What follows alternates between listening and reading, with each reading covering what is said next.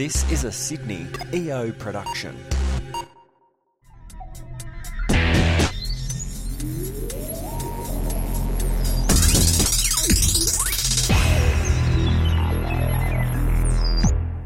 Welcome to episode 26 of the Sydney EO Business Podcast. I'm Brendan Torazzi, the host of the show, and today I'm with Gaurav Oberoi. How are you, Gaurav?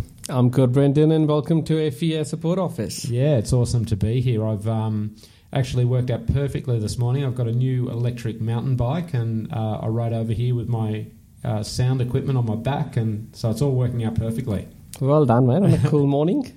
Now, um, I had your wife on the show a couple of episodes ago, and she flipped the tables and didn't give me the, the story of um, AFEA. So I've come in here today to interview you. The first thing I want to know is um, it's it's a bit of a rarity having husbands and wives in, in EO. Can you tell me a little bit about? Um, did you guys join at the same time, or what was the story behind joining EO? So Isha first joined and founded um, an organization with entrepreneurs organization that such an organization existed. She probably had a bigger need than myself at the time. I came from a corporate background working with cisco and she was the one who was uh, the founder for AFEA um, and having worked and grown the business for five odd years she was looking at a for a platform where she could have like-minded people and support her through the journey so she was the first one who joined eo um, I joined the business that particular year, uh, so I waited about a year to actually look at EO and what that would offer me uh, and join it. And so, did you see changes in Isha over that first year when you weren't a member? Absolutely, absolutely. Um, so one of the big things about entrepreneurs is that you quite alone at the top. Um, you think what is right. Uh, you're getting um, inputs and advice from people around you, uh, which is one thing. But then the other is being in a room full of entrepreneurs and um, having those discussions and then evolving yourself as a person uh, to incorporate those learnings and experiences and refining yourself every day. And so, um, has there been some strategies that you've had to put in place, like, you know, you're a couple, you're both in EO. First of all, how many couples are there in EO? Do you know? It's a different subset. It is. It is. I don't think uh, I haven't come across a lot, uh, yeah. to be honest, uh, within Sydney EO chapter. Um, it is a rarity, but at the same time, I think it is a privilege as well. So, yeah, uh, like any other relationship, it's because I mean, normally you have to when you go to an event. Often it's no partners, but for you guys, that rule would not apply because you're both members. Absolutely. It uh, and having two kids, uh, little kids at home uh, sometimes those uh, EO events is uh, double up as uh, dates as well, so we oh, get okay. personal time. Yeah, nice. So yeah. leave the kids at home with family and absolutely and and make the most of it. Yep. so tell me a little bit about what uh, AFEA is and and yeah, what what do you guys do now, and then maybe we'll get into the backstory. That's a very interesting question. What is AFEA? Um, I believe AFEA is an idea um, an idea to contribute back in the community, um, bring a social change, do things right, live by, by values, um, look for more people that share those values and sentiments and come together and become having a bigger impact that we can in the society. So that's what AFEA is. Uh, what we do exactly from a service perspective. So we are an approved provider under the home care packages, which is aged care mm-hmm. um, and also National Disability Insurance Scheme. Essentially, we do not at this stage offer um, facility based services, so we support people that are living in their own homes. Okay. And our carers and nurses go out and about, um, helping them stay independent for as long as possible and help build capacities if they have certain type of condition or disability. Is that a growing trend? People wanting to stay in their homes for longer? There's been a research around that, um, and it is certainly a trend. It is also backed by economic um, sounding. So, so, so, when you say that, it's actually cheaper to stay at home than go into some kind of nursing home. Is that, that absolutely, absolutely? Yep. So one is um, we live in our own homes. We are part of a community. a local community that we live in, the shops around the corner, the people in our neighborhood, and so on and so forth. And when the person is aging or has a condition um, where they need extra supports and being asked to put into a facility, you take away everything that they think is their community. And they need to then come um, around that change and build themselves up even more. And a lot of people don't make that. So they, you start to see deterioration in their mental and physical health and well being. Staying at home, that option is great because it allows the person to stay in their own home, which they've been used to, stay in the same neighborhood, have people around them, know the local shops, the bakery, the grocer, the meat shop, and so on and so forth, and have those connections and still have the family visit them more often than you would if you are in a residential facility. no one likes going to nursing homes. No, no. And the the statistics show that average um, age of a person once they go into a facility is roughly between four to six years, compared to if they stay at home. The trend generally stays about 16 odd years. So it's far more positive to stay in their own home. Um, and the other is you become more dependent when you go into a facility. So you start to have uh, dementia worsen off. You start to lose your physical health more if you're in a facility versus in your own home. Do you think that that's because maybe you're surrounded by like-minded people? no, I, I, so- I sort of I, I sort of said that jokingly, but I wonder if that is a you know like as entrepreneurs we like to be surrounded by other entrepreneurs because it helps you raise your game. I'm I'm wondering if the opposite effect happens for some people when they go into a nursing home, that people are deteriorating and then so they just go with the flow. The surrounding conditions definitely is a contributing factor. Um, there's more to that, so that's not the only factor. Like with us entrepreneurs, I think being surrounded by like-minded people is one thing, and then certainly the second thing is practicing what we're trying to do Yeah. um, and delivering on those things. So there's other factors in play. Uh, for people that are um, in a facility, absolutely yes. One, they're surrounded by people that are on a downhill or deteriorating with age, and they have different extremity of condition um, individually. Secondly, it is also because we've taken away the level of independence and they've been put in an institution to follow a certain rule book. So there's less maneuverability um, and opportunity to be creative and keep doing things themselves. You don't have to cook a meal yourself, even if you are assisted. Now you'll be served from a kitchen, as an example. So you start to lose the very skills that you had. You Right. start to lose the independence of showering yourself. So facility is fine if you've already lost a lot of those abilities, and now you definitely need someone to support you 24 7. But if you're not there yet, you're better off staying at home. Yeah. So your service basically, eh, so you were saying it's aged care, so people that are older that helps them stay in their home for longer. What what does that look like? I mean, for the average client that you service, So would, the- you, would you go daily or is it one, a couple of times a week or? It would vary. Yeah. So we classify them from low care to high care, um, and some to even critical. The low care would be the ones that are just above 65. They might not be able to do everything at home Did you, did you say sixty five? 65. That seems so young. that does seem so young, but at the same time, it depends on the uh, the background of the person and also uh, what ailments or conditions they've had in their life journey that might put them at a certain situation. So. Um, mentally, they might be perfectly fine, but at the same time, physically, they might be having joint pains and other things uh, which would restrict them from being able to discharge certain day to day duties. Um, so our carers might drop in once or twice a week to be able to help them with domestic tasks, as an example, at home, uh, getting some some shopping because if they can't drive anymore and things like that, uh, we'll pick up their groceries and everything else, have them delivered, and help them do the chopping and things like that, simple things, so they can cook the food for the rest of the week and remain doing themselves. As they progressively um, deteriorate over time or have other conditions added, it could become more frequent and could be something to do with personal care, so helping them shower, iron their clothes, get dressed, grooming, and so on and so forth. Um, and if it is a critical client, it could be they might be bedridden. So, as an example, we might be using manual uh, hoist, uh, which is to transport them from bed to a chair, help them um, get into the toilet, have a shower, make sure that they're taking their medication, um, and then feeding them, putting them back in the bed, making sure everything is clean and Mm. they can stay at home.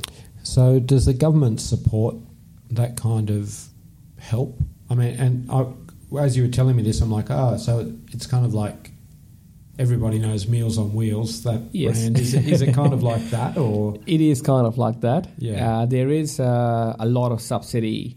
Um, so, approximately 65% of Australia's budget goes towards social support, whether that's towards aged care um, and or disability combined. it's a big issue, isn't it? Because we're living longer, the government finances are already stretched, and we're gonna, we're now we're going to have to support people for longer and longer. Absolutely. So it's a challenge both on the economic front as well as the workforce front.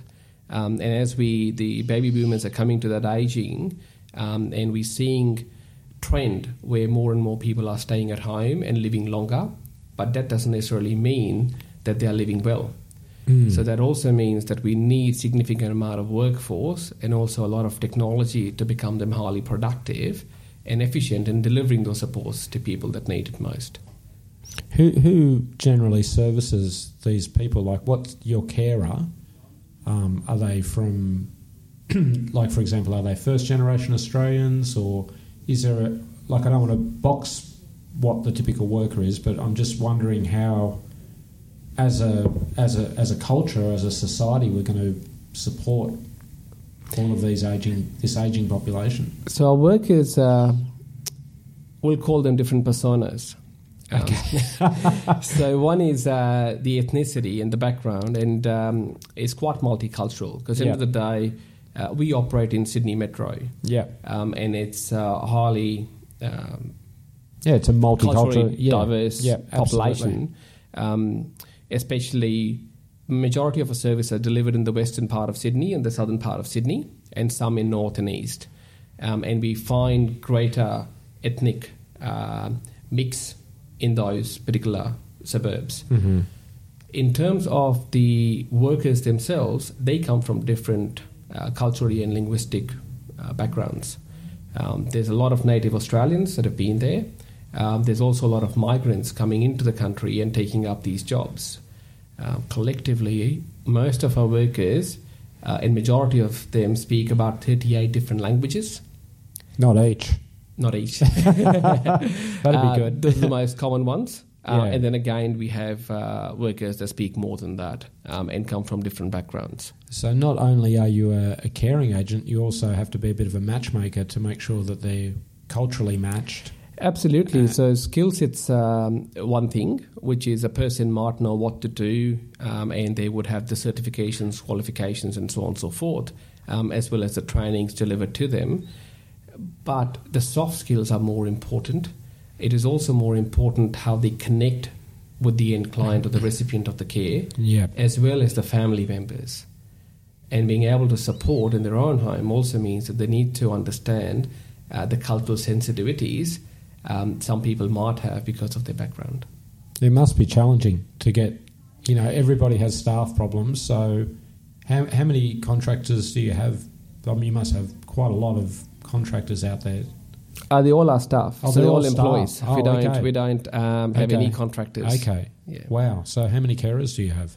Uh, we have a bit over 350 odd carers Oh, wow. spread across Sydney. Okay. Um, and our support office, we call our head office support office because we're supporting the core activity of delivering care.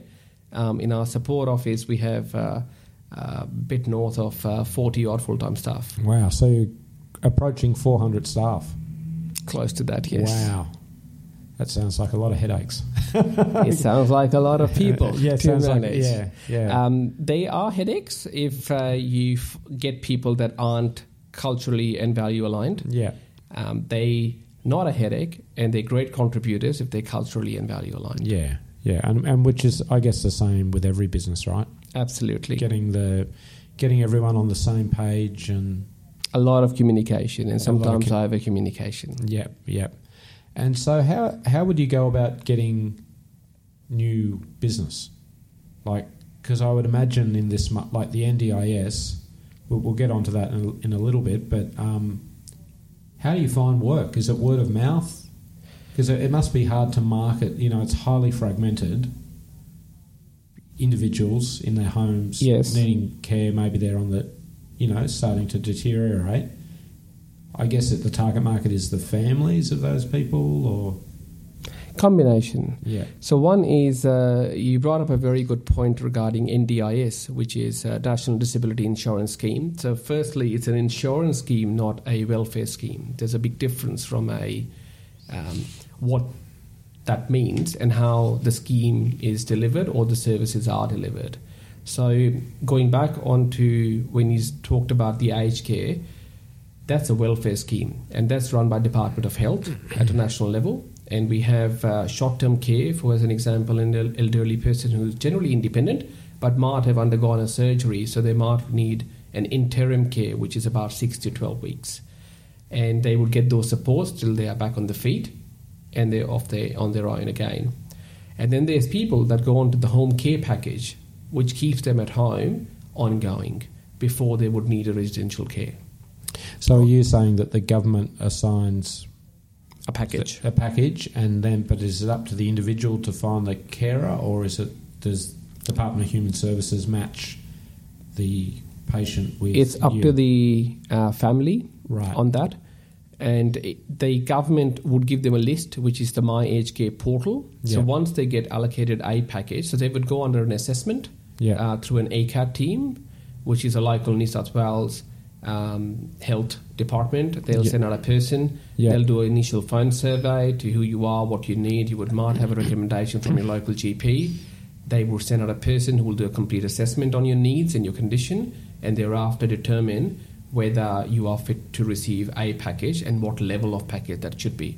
When they say a package, it's generally aligned to the care plan, which states what type of services would assist you. yeah, It then also have a dollar value against it, because what those services would mean on an annual basis from a dollar perspective. How much would the government contribute, and how much is the contribution from an individual expected to be? So it's a combination.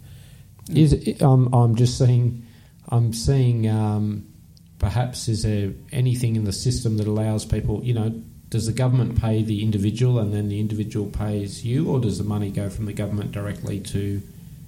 To the provider. To the, okay. So what Well, the that's good. It's good that they've been smart enough to do that because I was thinking, gee, you could pay the individual and they, they could say, I've So- had the carer, but never get it and keep the money. So it does happen under NDIS. Oh, right. Um, So Okay. there is. So I'll, I'll, I'll touch that separately. For, Okay. So finishing off on the aged care side, or Yeah.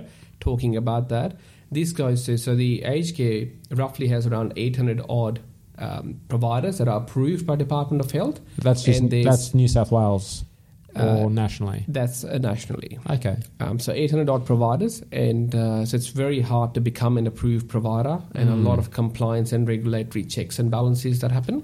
I'm glad you started the business name with A. You're at the top of the list. Interestingly, it wasn't the intention, but it worked Yeah, out that way, so it's in our favour. We have we have a similar uh, thing with the health and safety business I run. We we start with A for Alert Force, and it's on those government lists. It's uh, it's absolute gold. You're always at the top. Great, isn't it? so, um, so the the client of the family then has an opportunity to go onto the portal and look up the providers and search them by the postcode, the area, and the type of services, and then ring them and find out their rates and costs and things like that, and then decide who Okay. can provide the best service. So that's one. Yeah. The second is obviously uh, the trust that you build within the communities and having alliances through your GP networks and allied health and so on and so forth. Yep. And the client or the family member might be in contact with one of those already, getting some services, and they might ask who's a recommended care provider. Okay. And they can then have the regular conversations and then select the right provider. So it sounds like a lot of referral. Absolutely. Yeah. Yep. So um, a lot of healthcare works through referrals. Yep. Um, there is a, an element of marketing uh, that goes out and about, which could be digital, it could be personalized, it could be in the community through in events and things like that. Yeah. It's a combination of a lot of those things. Okay. And then so we'll just briefly because we're we're running out of time, but the NDIS that's a huge change to the way Australia manages, I guess, what disabled people or the way Australians um, support people with disability. Yeah, right. Absolutely. Okay. So it's a sea change. It's gone from a welfare scheme that used to be run by the states to now federally controlled National Disability Insurance Agency. Um, the difference between the aged care to NDIS is NDIS pays 100% cost of the support. So the person with disability is not expected to contribute anything Oh, I see. they have choice and control. So it's gone from highly regulated, um, provider centric funding. So the providers used to tender to the government to get X amount of money um, and then being able to deliver certain services to people in areas they might serve to the clients or the participants, as NDIS calls them. They then applying to become uh, funded by NDIA, being assessed, allocated a certain amount of money in the pseudo bank account, Hmm. and from there on selecting the provider that can help them get those supports and they compared to home care package may elect if a person is capable of managing their own finances they could be self-managed which would mean ndi would actually pay into their bank account and they can then pay the provider that they use or the number of providers they might use for different type of services How do they, how do they keep a lid on that? I mean, that sounds like it's open for abuse to me. There is abuse um, by certain providers across the industry. It could be abused by the families as well in terms of how they operate. Hmm. And there are audits, checks, and balances that the agency is putting in place and has put in place. Yeah. Um, the scheme is relatively new. It's still a $20 billion startup in its third year, so it has a lot of challenges. Hmm. But at the same time, it's given a lot of opportunities, and the scheme has been evolving month on month and Hmm. becoming better. So is that the future for AFEA? Or is it a combination between the two, the aged care scheme and, and NDIS? Would like to think it is a combination between the two. In saying that, over the last three odd years, three years back we used to be 70 30, 70% of our um, revenues coming from aged care sector and 30% from disability. Today, 5% come from aged care and 95% come from disability. Oh, wow. That's, that's a big change. That's a big change. The other big change is we used to be a business to business organization, which is the large not for profits used to dominate the sector. They still do, um, in saying that they would then get the tenders and the funding and then subcontract their services to somebody like us. yeah. We were an agency back then.